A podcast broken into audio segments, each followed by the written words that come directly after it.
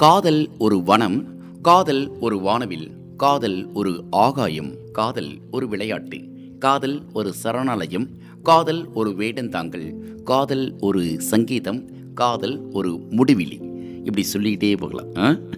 மூன்று மணி நேரம் நான் இதையே தான் சொல்லிட்டு இருக்க போகிறேன் நீங்கள் அதே தான் கேட்டுட்டு இருக்க போகிறீங்க ஓவர் டைம் நிகழ்ச்சியில் மீண்டும் ஒரு முறை உங்கள் எல்லோரையும் சந்திக்க வந்திருக்கிறதுல உள்ளபடி எனக்கு ரொம்ப சந்தோஷம். எப்படி இருக்கீங்க? நலமாக இருக்கீங்களா? காதல் சங்கீதங்களுடன் காதல் பாடல்களுடன் காதலை கொண்டாடும் இனிமையான நேரத்திற்கு வரவேற்கும் நான் என்றும் உங்கள் நேசத்திற்குரிய அதே நாகா. சொல்லுங்கள் அப்புறம் காதலிக்கிறீங்களா? காதலிக்கிறீங்களான்னு கேட்டோடனேயே ஆமா அப்படின்னு ஒரு பதிலும் இல்லை இல்லை இனிமே தான் காதலிக்கலாம்னு நினைக்கிறேன் அப்படிங்கிற இன்னொரு பதிலும் இப்போ தான் ப்ரப்போஸ் பண்ணியிருக்கேன் அது ஓகே ஆகுதா இல்லையா அப்படிங்கிறது தெரியல அப்படின்ற ஒரு பதிலும் இல்லை இல்லைங்க காதலே கிடையாதுங்க ஜீரோ அப்படின்னு சொன்னாலும் சரி ஏதோ ஒரு அடிப்படையில் காதல் என்கிற வார்த்தையை நாம் ரசிக்கவும் துதிக்கவும் செய்கிறோம் அப்படிங்கிறது தான் உண்மை. என்ன செய்ய போகிறோம் அப்படின்னா இன்றைக்கி நிகழ்ச்சி ஒரு சுவாரஸ்யம் நிறைந்தது. வழக்கம் போல் சொல்கிற அதே விஷயம் தானே? என்ன மாதிரி படம் பண்ணிட்டு இருக்கீங்க அப்படின்னு சொல்லிட்டு ஒரு இயக்குனர்கிட்ட போய் கேட்டால் ரொம்ப பிரம்மாண்டமான கொஞ்சம் ஆச்சரியமான கொஞ்சம் வித்தியாசமான அப்படி ஒரு படத்தை பண்ணிக்கிட்டு இருக்கேன் அப்படின்னு படம் வந்ததுக்கப்புறம் என்ன சார் ஆச்சரியமான படம் பண்ணீங்களே அப்படின்னு கேட்டால் இல்லை அது எடுக்கலான்னு முயற்சி பண்ணேன். எனக்கு பல ஆச்சரியங்கள் நிகழ்ந்துருச்சு அப்படின்வாங்க அப்படி தான் ஏகப்பட்ட பில்டப்லாம் பண்ணிவிட்டு அப்படியே பேஸ்மெண்ட் ஸ்ட்ராங்காக வச்சுக்கிட்டு வந்திருக்கேன். பார்க்கலாம். ஆ மூன்று மணி நேரம் பாடல்களுக்கு மத்தியில் காதல் வானவில்லாக இருக்கா? இல்லை காதல் சங்கீதமாக இருக்கா? இல்லை காதல் முடிவிலையுடன் போய் அப்படி நிற்குதான்னு தெரியல. பார்க்கலாம். மூன்று மணி நேரத்திற்கு உத்திரவாதம் தந்து தி தமிழ் ரேடியோவில் உங்களை அழைக்கிறேன். நான் நாகா இது ஓவர் டைம். காதல் ஒரு வனம். ஏன்னா அது வந்து மரங்கள் அடர்ந்த மலைகள் அடர்ந்த ஒரு இருட்டு பிரதேசம். நாட்டுக்கு நாட்டில் இருக்கக்கூடிய மக்களுக்கு ஒரு பாதுகாப்பாரனாக இருக்கக்கூடிய காடு. காதல் என்பது ஒரு காடுன்னு சொல்லலாம். இந்த காடு அப்படின்னு சொன்னோடனே காடு அப்படின்னு சொல்லிட்டு ஒரு நாவல் எழுதியிருந்தார் நம்மளுடைய எழுத்தாளர் ஜெயமோகன் அவர்கள். ஜெயமோகன் அவர்கள் தன்னுடைய இணையதளத்தில் அடிக்கடி நிறைய கடிதங்களை பிரசுரம் பண்ணுவார். நிறைய பேருடைய கேள்விகளுக்கு பதில்கள் சொல்வார். அப்படி அவருடைய இணையதளத்தை பார்த்துட்டு இருக்கும்பொழுது ஒரு வாசகி கேட்குறாங்க. ஜே அவர்களுக்கு நேற்று இரவு இமை உறங்கி மனமுறங்க நேரத்தில் எழுந்த ஒரு கேள்வி ஆண்களின் காதல் பகிரங்கமாக பலர் மத்தியில் பேசப்படும் பொழுது ஏன் பெண்களினுடைய காதல் மட்டும் பலரால் புழுதி அளவு கூட பேசப்படுவதில்லையே? உங்கள் எழுத்தால் கவரப்பட்ட தோழி எனக்கு பதில் சொல்ல மாட்டீர்களா? அப்படின்னு கேட்டிருக்காங்க. ஒரு பெரிய கடிதம் அதனுடைய உள்ளே இருக்கக்கூடிய சாரம்சம் இதுதான். அந்த அம்மா எழுதியிருந்தாங்க. அதுக்கு ஜெயமோகன் அவர்கள் ஒரு பதில் போட்டிருந்தார். அந்த பதில் வந்து ஒரு பெரிய கட்டுரை மாதிரி ஒரு நாவலுக்கான எல்லா விதமான சாத்தியக்கூறுகளையும் வச்சிருந்தது. ஸோ அதை படிக்கும் பொழுது எனக்கு தோணுச்சு சரி அப்படியே நண்பர்களுக்கு சொல்லிடலாமே அப்படின்னு சொல்லிட்டு தான். அந்த தோழியுடைய பெயரை போட்டு அன்புள்ள காதலை பற்றி நான் எழுதிய முக்கியமான நூல் என்றால் காடுதான் அது முதிரா இளமையின் காதலை பற்றியது. ஒரு சிறிய ஒளியாக வாழ்க்கையில் பரவி அனைத்து மொத்த வாழ்நாளுக்கும் நீளக்கூடிய கனவாக அது இருக்கிறது. ஆனால் அது கூட காதலை உன்னதமாக்கும். நூல் கிடையாது. காதலின் வசீகரமும் அதன் நடைமுறை பக்கமும் ஒரே சமயம் அதில் விரிகிறது. தன் அடிப்படை இச்சைகளை உன்னதப்படுத்திக் கொள்வதன் மூலம் அவற்றை தன்னுடைய கட்டுப்பாட்டுக்குள் கொண்டு வருகிறான் மனிதன். காமமும் வன்முறையும் அடிப்படை இச்சைகள் காதலாகவும் வீரமாகவும் அவை உன்னதப்படுத்தப்படுகின்றன. காதலும் வீரமும் மனிதனை அவனுடைய மிகச்சிறந்த சில தளங்களை காண செய்யும் உச்சநிலைகள். அந்த உச்சநிலைகளை இன்னும் மகத்தான சில உச்சநிலைகளுக்கான குறியீடுகளாக பேரிலக்கியங்கள் கையாள்கின்றன. அவ்வாறு தான் சாலமனும் ஆண்டாளும் நித்திய காதலர்கள் புசியஸும் வர்த்தமானரும் மகாவீரர்கள் உலக இலக்கியத்தில் ஒரு குறிப்பிட்ட பரிணாம வளர்ச்சியை காணலாம். அவை ஆரம்பத்தில் காதலை வெறும் காமமாகவே பார்க்கின்றன. இரண்டு உடல்கள் இணைவதற்காக கொள்ளும் விளைவாகவும் பிரிவதன் வழியாகவும் கூடுதலின் உவகையாகவும் மட்டுமே அது சித்தரிக்கப்படுகின்றன. பின்னர் காதலை அவை உடல் சாராத ஒன்றாக உன்னதப்படுத்திக் கொள்கின்றன. இரு நெஞ்சங்கள் ஒன்றில் ஒன்று நிறைவு காண விழையும் தூய தவிப்பாக சுயமிழந்து கரையும் பரவசமாக தனித்திருப்பதன் ஆறாத நிறைவின்மையாக காட்டுகின்றன. பின்னர் அந்த தூய காதல் ஒரு வகை உச்ச அனுபவமாக காட்டப்படுகிறது. இறை அனுபவமாக பிரபஞ்ச அனுபவமாக ஆகிறது. இப்படியே ரொம்ப நாள் நீள நீள நீள நீளமாக அவர் எழுதிட்டே இருக்கார். அப்படி நீளமாக எழுதுனதுக்கப்புறம் தொடருது அந்த கடிதம் தமிழே சிறந்த உதாரணம். சங்க இலக்கியங்களில் உடல் சார்ந்த காமமே உள்ளது. காதல் என்ற சொல்லே கூட விருப்பம் என்ற பொருளிலே உள்ளது. நான் இன்று சொல்லக்கூடிய எந்த உன்னத தலமும் அந்த காதலுக்கு இருப்பதாக தெரிவதில்லை. ஆனால் சங்ககால அழகியலை நாலாயிர திவ்ய பிரபந்தம் பக்திக்காக விரித்தெடுத்தபோது உடல் சாராத தூய காதல் இரண்டின்மையை நோக்கி தாவி எழும் ஆன்மாவின் தவிப்பு தன்னிலை அழிவின் உச்சகணம் முன் வைக்கப்பட்டது. தமிழில் காதலை பற்றி எழுதிய பெண்களில் குறிப்பிடத்தக்க இரண்டு ஆக்கங்கள் என நான் நினைப்பவை எப்சிபா ஜேசுதாசனின் புத்தம் வீடு அனுத்தமாவின் கேட்டவரும் ஆகியவை. அவற்றை நாம் தமிழில் ஆண்களால் எழுதப்பட்ட எந்த ஆக்கத்தில் இருந்தும் இவ்வகையிலும் தனித்து காண முடியாது. ஆணோ பெண்ணோ எழுத்தாளன் எழுதும் உச்சநிலை என்பது ஒன்றுதான். மொத்த மானுடத்திற்கும் பிரதிநிதியாக நின்று வாழ்க்கையை பார்ப்பது அது. இப்படி நம்மளுடைய ஜெயமோகன் அவர்கள் அந்த வாசிகைக்கு தன்னுடைய இணையதளத்தின் வழியாக கேட்ட கேள்விக்கு பதில் சொல்லியிருக்கார். காதல் அப்படின்னு சொன்னோடனே அது வனம்தான் அப்படின்னு சொல்லிட்டு ஓரளவுக்கு புரிஞ்சிக்க முடியுதில்ல ஒரு அடர்ந்த காட்டுக்குள்ளர தொலைந்து போகக்கூடிய வெயில் மாதிரி. ம்? ஒரு அடர்ந்த காட்டுக்குள்ளார விழுந்து தொலையக்கூடிய நில ஒளி மாதிரி. வாழ்க்கையும் எங்கோ ஒரு தளத்தில் நம்மை மறைத்து கொண்டு தான் இருக்கிறது பாதுகாப்பாக. சரியா? தொடர்ந்து பேசலாம். ஓவர் டைம் நிகழ்ச்சியில் நிகழ்ச்சியை தொகுத்து வழங்கிக் கொண்டிருக்கிறேன் நான். ஏகப்பட்ட சந்தோஷத்தை முன்வைத்தபடி நான் நாகா. காதல் ஒரு வானவில்.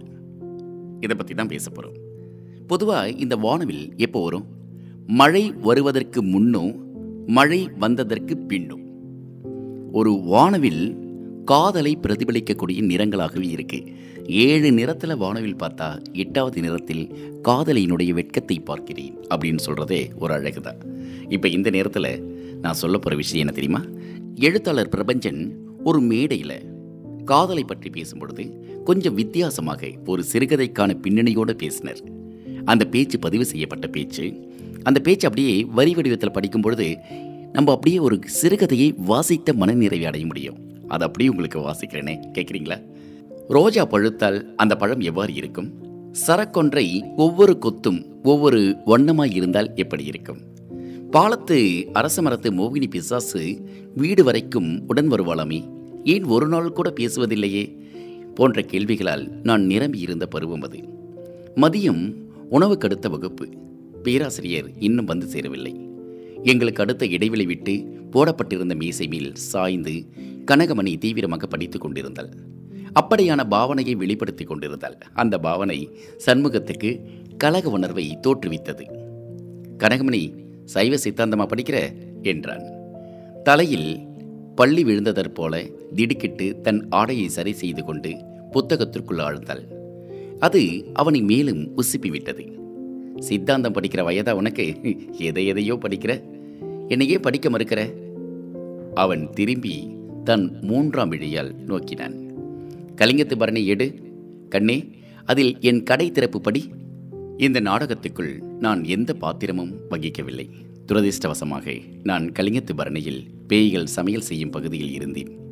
சடார் என என் புத்தகத்தை பிடுங்கி அவள் முன் வைத்த சண்முகம் சிதறி கிடக்கும் எழுத்துக்களை கூட்டி வெளியேறியதே.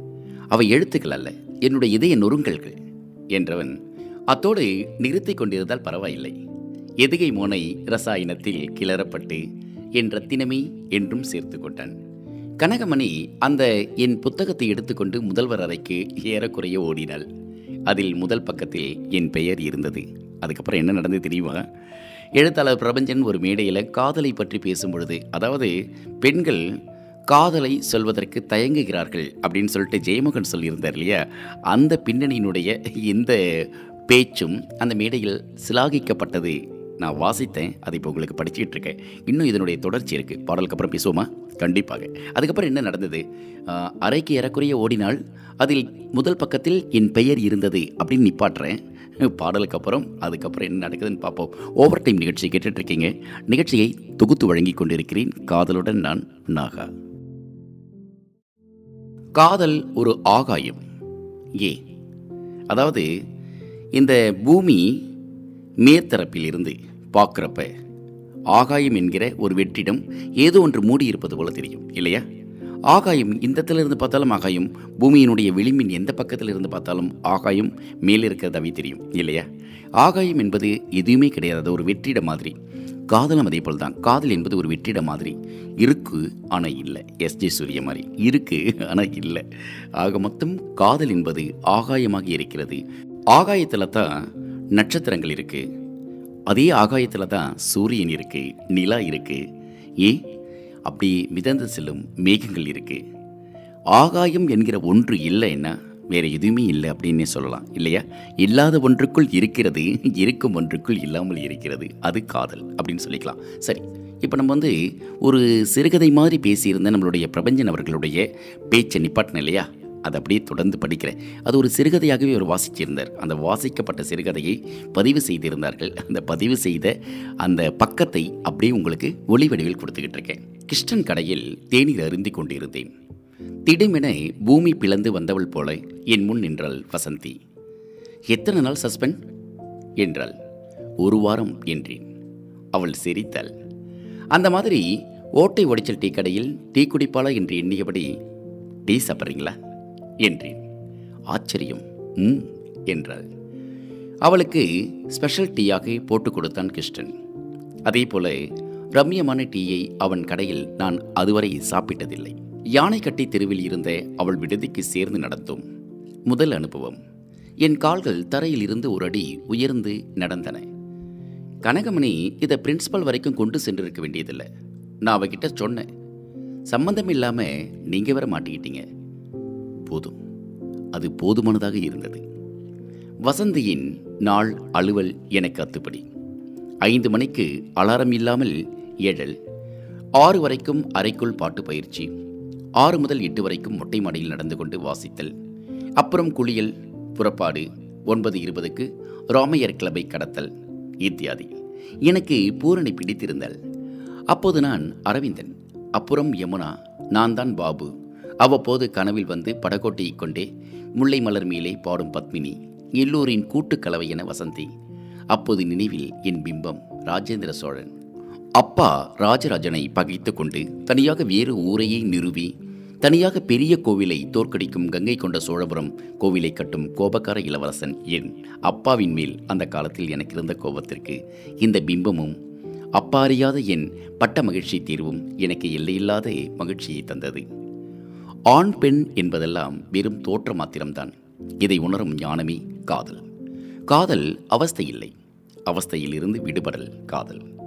மனித வாழ்வின் தாத்பரியம் சுதந்திரம் என்றால் காதல் சுதந்திரத்திற்கான பத்தாம் படி. மறைத்து வைக்கப்பட்ட ரகசிய சிறகுகளை மனிதர்களுக்கு வழங்குகிறது காதல். இப்படியே போகுது அவருடைய பேச்சு. எங்கே போய் டிப்பாட்ட போகிறாரு தெரியல. பிரபஞ்சன் சாருடைய அவருடைய பேச்செல்லாம் நீங்கள் கேட்டிருந்தீங்கன்னா ரொம்ப சந்தோஷப்படுவீங்க உள்ளபடியவே. இப்போது நம்மிடம் இல்லை அவருடைய எழுத்துக்கள் வழியாக வாழ்ந்துகிட்டு இருக்கார் எழுத்தாளர் பிரபஞ்சன். ஆனால் பிரபஞ்சனுடைய பேச்சுக்கள்லாம் கேட்கும்போது அவர் பேச்சே பார்த்திங்கன்னா ஒரு சிறுகதை மாதிரியே இருக்கும். அப்படியே உன்னிப்பாக எழுத்து நடையில் ஒவ்வொரு வாக்கியத்தையும் அவ்வளோ அற்புதமாக சொல்லுவார். அதை தான் இத்தனை நிப்பாட்டி வைக்கிறேன். காதலை பற்றி வசந்தியை பற்றி அவர் ஏதோ சொல்கிறார் ம் கேட்கலாம் பாடலுக்கு அப்புறம். இணைந்திருக்கலாம் ஓவர் டைம் நிகழ்ச்சியோடு நிகழ்ச்சியை தொகுத்து வழங்கி கொண்டிருக்கிறேன் நான் நாகா. காதல் ஒரு விளையாட்டு. ஆமாம் காதல் ஒரு விளையாட்டு. அது கண்ணாமூச்சியாக இருக்கலாம். ம் பல்லாங்குழியாக இருக்கலாம். இல்லை கில்லி தாண்டா இருக்கலாம். கோழி விளையாட்டாக இருக்கலாம். இல்லை பச்சை குதிரை தாண்டதாக இருக்கலாம். ஒரு குடம் தண்ணி ஊற்றி ஒரு பூ பூத்ததேவாக இருக்கலாம். எப்படியோ ஆக மொத்தம் காதல் ஒரு விளையாட்டு. நீங்கள் ஒரு விளையாட்டாக அதை பார்த்தீங்கன்னா அது விளையாட்டு. ஜெயிச்சா கோப்பை கிடைக்கும் ஜெயிக்கலைன்னா அனுபவம் கிடைக்கும். காதல் அப்படிதான். வெற்றி அடைஞ்சா கல்யாணம் தோல்வி அடைஞ்சா காதல் நினைவுகள். வாழ்க்கையே ஒரு காதலின் விளையாட்டாக தான் இருக்குது இல்லையா? சறுக்கு முறை ஏறி சறுக்கிற மாதிரி. சரி இப்போ பிரபஞ்சன் அவர்களுடைய பேச்சினுடைய தொடக்கத்துக்கு போயாச்சு. இப்போ அதனுடைய தொடர்ச்சிக்கு போக போகிறோம் போலாமா? கோடை விடுமுறைக்கு பிறகு கல்லூரி தொடங்கியது. அடுத்த வாரம்தான் வசந்தி கல்லூரி திரும்பினாள். அவள் மிகவும் மாறுபட்டு இருந்தாள் தோற்றம் முகம் எல்லாம் ஏதோ பெரிய அதிர்ஷ்ட செய்தி இருக்க வேண்டும் என்று நான் அவதானித்தேன். விடுமுறையில் அவள் எழுதிய சில கடிதங்களில் இதற்கான முன்னுரைகள் இருப்பதாக நான் உணர்ந்தேன். ஒரு மாலை அவள் சொன்னாள் கிருஷ்ணமூர்த்தி என்னும் சிநேகிதன் அவளுக்கு இருப்பதாகவும் அவனை அவள் விரும்புகிறாள் என்றும் அவர்கள் உறவு அவர்கள் வீட்டுக்கு உடன்பாடு இல்லை என்றும் பல பல விஷயங்கள். அவள் தின்பதற்கு முடியாத வார்த்தைகளை சொல்லிக் கொண்டிருந்தாள். அச்சொற்களை என் காதுகளில் சேர்க்காது எங்கிருந்தோ வந்த கடுங்காற்று அவற்றை சரளை கற்களாக பாதை ஓரத்தில் விசிறி போட்டது. உலகம் நின்று போய்விட்டது. இது தவறு. உலகம் யாருக்காகவும் நின்று போவதில்லை. அன்று இரவு மட்டும் நிதானமாக நகர்ந்ததாக எனக்கு தோன்றியது. இரவுகளுக்கு உரிய சத்தத்தையும் வாசனையையும் அன்றுதான் நான் பரிபூர்ணமாக உணர்ந்தேன். கருத்து இருண்டிருந்த இரவு கொஞ்சம் கொஞ்சமாக விடிய தொடங்கியது.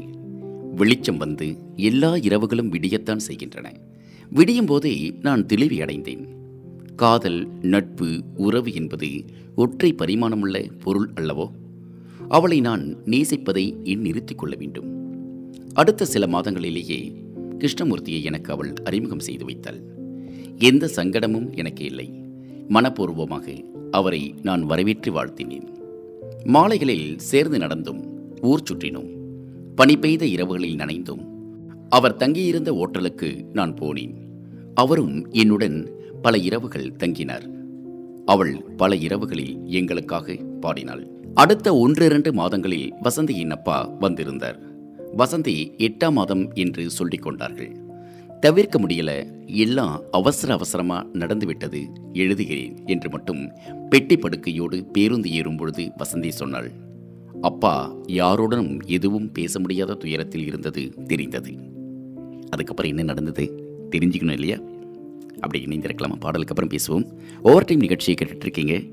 பிரபஞ்சன் அவர்கள் ஒரு மேடையில் பேசின பேச்சினுடைய வரி வடிவத்தை அப்படியே இப்போ ஒலி வடிவத்தில் நான் கொடுத்துக்கிட்டு இருக்கேன். தி தமிழ் ரேடியோவில் கேட்டுட்ருக்கீங்க. நிகழ்ச்சியை தொகுத்து வழங்கி கொண்டிருக்கிறேன் நான் நாகா. காதல் ஒரு சரணாலயம். பொதுவாக சரணாலயம் அப்படின்னா விலங்குகள் ஒரு பாதுகாப்பாக இருக்கக்கூடிய ஒரு புகலிடம் அப்படின்னு தானே சொல்லுவோம்? எஸ் காதலும் அப்படிதான். லவ் வந்து ஒரு பாதுகாப்பாக இருக்குது அது வந்து ஒரு சரணாலயமாக.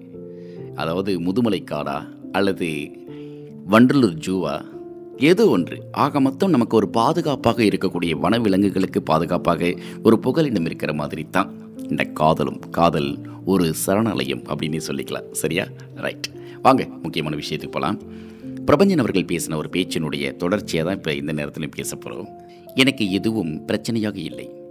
வசந்தி படிப்பை முடிக்காமல் போகிறாளே என்பதுதான் என் கவலையாக இருந்தது. அதுவும் விரைவில் தீர்ந்து படித்து ஒரு தமிழ் ஆசிரியையாக பட்டதாரியாக விரிவுரையாளராக மகிழ்ச்சியாக வாழ்ந்து கொண்டிருந்தாள். அவள் பணியாற்றும் கல்லூரியின் தமிழ் மன்றத்திற்கு பேச அழைத்தால் சென்று வந்தேன். வசந்தியின் வகுப்புகள் சுவைகள் பிடிக்கும் ராகங்கள் படிக்கும் எழுத்தாளர்கள் சங்க இலக்கியத்தில் அவள் புலமை பிடித்த வானங்கள் வர்ணங்கள் எல்லாம் எனக்கு தெரியும். என்னை பற்றியும் அவள் அறிவாள். போன ஆண்டு ஒரு மழை நாளின் போது ராமநாதனின் சகானாவை கேட்க நேர்ந்தது. தவிர்க்க முடியாது. அவள் நினைவு அதிகம் என்னை கிளர்த்தியது. தொலைபேசியில் அவளை அழைத்தேன். என்ன விஷயம் என்றால் சொன்னேன். சற்று மௌனமாக இருந்துவிட்டு சொன்னாள் நம்ப மாட்டேன். இப்போ அஞ்சு நிமிஷத்துக்கு முன்னால் உன்னை நினச்சேன். நம்பியக பொருளை படிக்க வேண்டியிருந்தது. புத்தகத்தை எடுத்து இப்போ தான் தேவைப்பட்ட பகுதியை முடித்தேன் அது நீ கொடுத்த புத்தகம் என்றாள். மரம் காற்று திரு வீடு தென்றல் சென்னை வெயில் எல்லாம் எங்களுக்கு ஆதரவாகத்தான் இருக்கின்றன. ஒரு வருத்தம். எங்கள் அனுபவத்தை நான் மட்டும்தான் பேசிக்கொண்டிருக்கிறேன். ஏன் வசந்திகள் பேசுவதில்லை? யார் இன்னும் தடையாக இருப்பது? இன்னும் எத்தனை காலம்தான் நினைவுகள் ஆண்கள்மயமாக இருப்பது? சத்தியம் பெண்கள் பேசும்போதுதான் உண்மையடையும் என்று நான் முழுமையாக நம்புகிறேன். இப்படி தான் பிரபஞ்சன் அவர்கள் வந்து அந்த மேடையில் பேசியிருந்தார். ஒரு மிகப்பெரிய ஆகச்சிறந்த சிறுகதைக்கான உள்ளர்த்தமும் ஒரு பெரிய திரைப்படத்திற்கான நாட்டும் ஏ அது வந்து ஒரு தேசிய விருது வாங்குறதுக்கு அல்லது பிற திரைப்பட விருதுகள் பெறத்துக்கு ஒரு ஆகச்சிறந்த கதையாக இருந்திருக்கும் இல்லையா? இந்த சூழலில் அந்த விஷயத்தை உங்களோட ஷேர் பண்ணிக்கிட்டேன். சரி ஓவர் டைம் நிகழ்ச்சியில் தொடர்ந்து பேசலாம். பாடல்களுக்கு பிறகு நிகழ்ச்சியை தொகுத்து வழங்கிக் கொண்டிருக்கிறேன் நான். அன்பையும் காதலையும் விநியோகம் செய்து கொண்டு இந்த இரவு நேரத்தில் நான் நாகா. காதல் ஒரு வேடந்தாங்கள் ஆமாங்க வேடந்தாங்கல்னா பறவைகளுடைய சரணாலயம். அந்த பக்கம் வந்து காதல் ஒரு புலிகள் அப்புறம் சிங்கங்கள் யானைகள் கரடிகள் அப்புறம் வந்து குள்ளநெறிகள் முதலைகள் ம், இப் மாதிரி ஏகப்பட்ட விலங்குகளை நம்ம பின்னணியாக வைத்து ஒரு காட்டுக்குள்ளே சொல்வோம். அதே காட்டுக்குள்ளே தான் வந்து பறவைகள் இருக்கும். ஆனாலும் பறவைகளுக்காக ஒரு தனி இடம். காதல் ஒரு வேடந்தாங்கல் போல. அந்த வேடந்தாங்கலுக்குள்ளார பறவைகள் வந்து பல்வேறு நாட்டு பறவைகள் ஒரு இடத்துல சேர்ந்துருக்கும் இல்லையா? அப்படிப்பட்ட ஒரு விஷயந்தான் காதல். நீங்கள் எந்த தேசம் எந்த மொழி எந்த இடம் எந்த நாடு எதுவாக கூட இருக்க உங்களுடைய உணவு பழக்கம் எதுவாக இருக்கட்டும். ஆனால் காதல் என்கிற ஒன்று இருந்தால் உங்களை இணைத்து விடும் அப்படின்னு சொல்லுவாங்க. அதனால் சிகப்பு லோலாக்கு குலுங்குது குலுங்குது. மூக்கில் புல்லாக்கு ஜொலிக்குது ஜொலிக்குது. அப்படியே சொல்லிக்க வேண்டியதுதான். வாழ்க்கையில் காதல் கோட்டைகளை கட்டி கொண்டிருக்கக்கூடிய அன்பு இதயங்களுக்கு இப்போ இந்த நேரத்தில் என்ன பேச போகிறோம் அப்படின்னா காதல் என்பது மனிதனுக்கு அவசியமா? எல்லாருக்குமே வரக்கூடிய கேள்வி இல்லையா? காதல் என்பது மனிதனுக்கு அவசியமா? அப்படின்னு கேட்டால் எழுத்து சித்தர் பாலகுமாரன் அவர்கள் ஒரு இடத்துல பதில் சொல்கிறார் மிக மிக அவசியம். வேறு செய்வதற்கு இங்கே என்ன இருக்கிறது. ஆண் பெண் நேசிப்பில்தான் உலகம் இயங்குகிறது. நேசிப்பை கொஞ்சம் கவித்துவமாக்கினால் ஏற்படுவது காதல். உடல் இச்சையை நெறிப்படுத்தி உள்ளத்தை அறிய முற்படுவதுதான் காதல். நேர்மையாக இருந்தால் காதல் மிகுந்த பலம் தரும். காதல் எந்த சூழ்நிலையிலும் ஏற்படலாம். திருமணமாகாத ஆணோ அல்லது திருமணமாகாத பெண்ணோ காதலித்தால் அது காதல் என்றும் மனைவி அல்லது கணவனை இழந்தோர் ஒருவரை ஒருவர் நேசம் கொள்வதும் காதல் அல்ல காமம் என்று முறைப்பது நம்மளுடைய சமூகத்தினுடைய சாபக்கேடு. சந்தர்ப்பம் சூழ்நிலைகள் உங்களுக்கு வாய்ச்சதுன்னா பயணிகள் கவனிக்கவும் அப்படிங்கிற ஒரு நாவலை நீங்கள் வாசிக்கலாம். எழுத்தாளர் பாலகுமாரன் அவர்களுடைய நாவல் அது. அதில் ஜார்ஜினா அப்படிங்கிற ஒரு கதாபாத்திரம். கண்டிப்பாக நீங்கள் படிக்கணும். படிச்சிங்கன்னா உங்களுக்கு தெரியும். ம்? அது மட்டும் இல்லை இந்த கதையில் ஒரு பயணம் கூட எதிர்பாராத திருப்புமுனை ஏற்படுத்தும். ம்? ஒரு முசுடு அல்லது சிடுமூஞ்சி அப்படிலாம் இல்லைன்னா நாகரிகமாக எளிதில் உணர்ச்சி வசப்படுபவள் அப்படின்னு சொல்லக்கூடியவன் தான் சத்யநாராயணன். சக்தி அப்படின்னு அழைக்கப்படக்கூடிய கதையின் நாயகன் அப்படின்னு ஒரு இடத்துல சொல்லுவார். திருமணமாகி ஆறு மாதத்தில் கணவனை எழுதுறாங்க ஜார்ஜினா. முழுமையாக அறிஞ்சு பார்த்தா இந்த புள்ளி தான் கதையினுடைய தொடக்கம். விதவை திருமணத்தை அடுத்து முக்கியமாக சொல்லப்பட்டிருக்கிறது மதமாற்று பிரச்சனை. ஜார்ஜினா அப்படிங்கிற அந்த பெண் ஒரு கிறித்துவ சமூகத்தை சேர்ந்தவங்க. பெண் சக்தி இன்னும் ஒரு இந்து ஆணுடன் புது வாழ்வை ஆரம்பிக்க சுற்றத்தால் தடை உண்டாகுது. இதுதான் அந்த படத்தினுடைய அந்த நாவலினுடைய கதை. பாலகுமாரன் அவர்கள் ரொம்ப அழகாக சொல்லியிருப்பார். பயணிகள் கவனிக்கவும். நிச்சயமாக நீங்களும் கவனிக்கலாம். ஆ? நேரம் கிடைக்கிறப்ப வாசித்து சொல்லுங்கள் காதலை கொண்டாடக்கூடிய விஷயத்திலையும் காதலை நுணுக்கமான செயல்பாடுகளின் வடிவில் நம்மை வந்து தொட்டுச் சென்ற எழுத்தாளர்கள். நம்மளுடைய தமிழில் ஏகப்பட்ட பேர் இருக்காங்க. எப்படி ஒவ்வொரு மொழிக்கும் ஒரு அழகோ? தமிழில் காதலை சொல்லிய காதலை கொண்டாடிய காதலை பேசிய எழுத்தாளர்கள் அதிகம். பாலகுமாரனுடைய எழுத்துக்களை அடிக்கடி பேசணும். முடிஞ்சால் ஒரு நிகழ்ச்சி முழுக்க அவருடைய சிறுகதையை அப்படியே பிச்சு பிச்சு பிச்சு பிச்சு பிச்சு பேசுவோம். அதே மாதிரி அவருடைய கதாபாத்திரங்களை கொஞ்சம் கொஞ்சம் கொஞ்சம் கொஞ்சம் பேசலாம். இப்போ பாட்டு வருது. கேட்டு முடிச்சுட்டு வாங்க. பேசலாம். இது தி தமிழ் ரேடியோவில் ஓவர் டைம் நிகழ்ச்சியை தொகுத்து வழங்கி கொண்டிருக்கிறேன் நான் நாகா.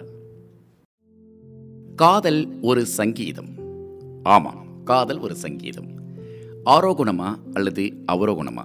ஏழு ஸ்வரங்களுக்குள் எத்தனை ராகம்? அப்படின்னு கேட்குற மாதிரி நீ ஏழாவது ஸ்வரமா எட்டாவது ஸ்வரமா? அப்படின்னு கேட்குறது புல்லாங்குழலில் மொத்தம் எத்தனை துளைகள்? அப்படின்னு கேட்குறது சங்கீத மும்மூர்த்திகளை பற்றி என்ன தெரியும் உனக்கு? ம்? மும்மூர்த்திகளுடைய அந்த கீர்த்தனைகளை நீங்கள் கேட்டிருக்கியா? காதல் என்பது என்ன? அது நரம்புக்குள்ளே ஓடணும்ல அப்படின்னு சொல்லக்கூடிய விஷயங்களும் அப்புறமா வந்து பிலகரை மார்த்தாண்டம் பிள்ளை அவர்களை பற்றி முன்னாள் உன்னால் முடியும் தம்பியில் காட்டும்போது ஒரு காதலை வேறு தளத்தில் கேபி அவர்கள் சுட்டி காட்டியிருப்பார் அப்படிப்பட்ட ஒரு விஷயம். திருவையாறில் போயிட்டு பஞ்சரத்ன கீர்த்தனைகளை பாடக்கூடிய இசை வல்லுநர்களை பார்க்குறப்ப காதல் எங்கோ ஒரு இடத்துல கண்ணமூச்சி ஆடவே செய்யும் இல்லையா?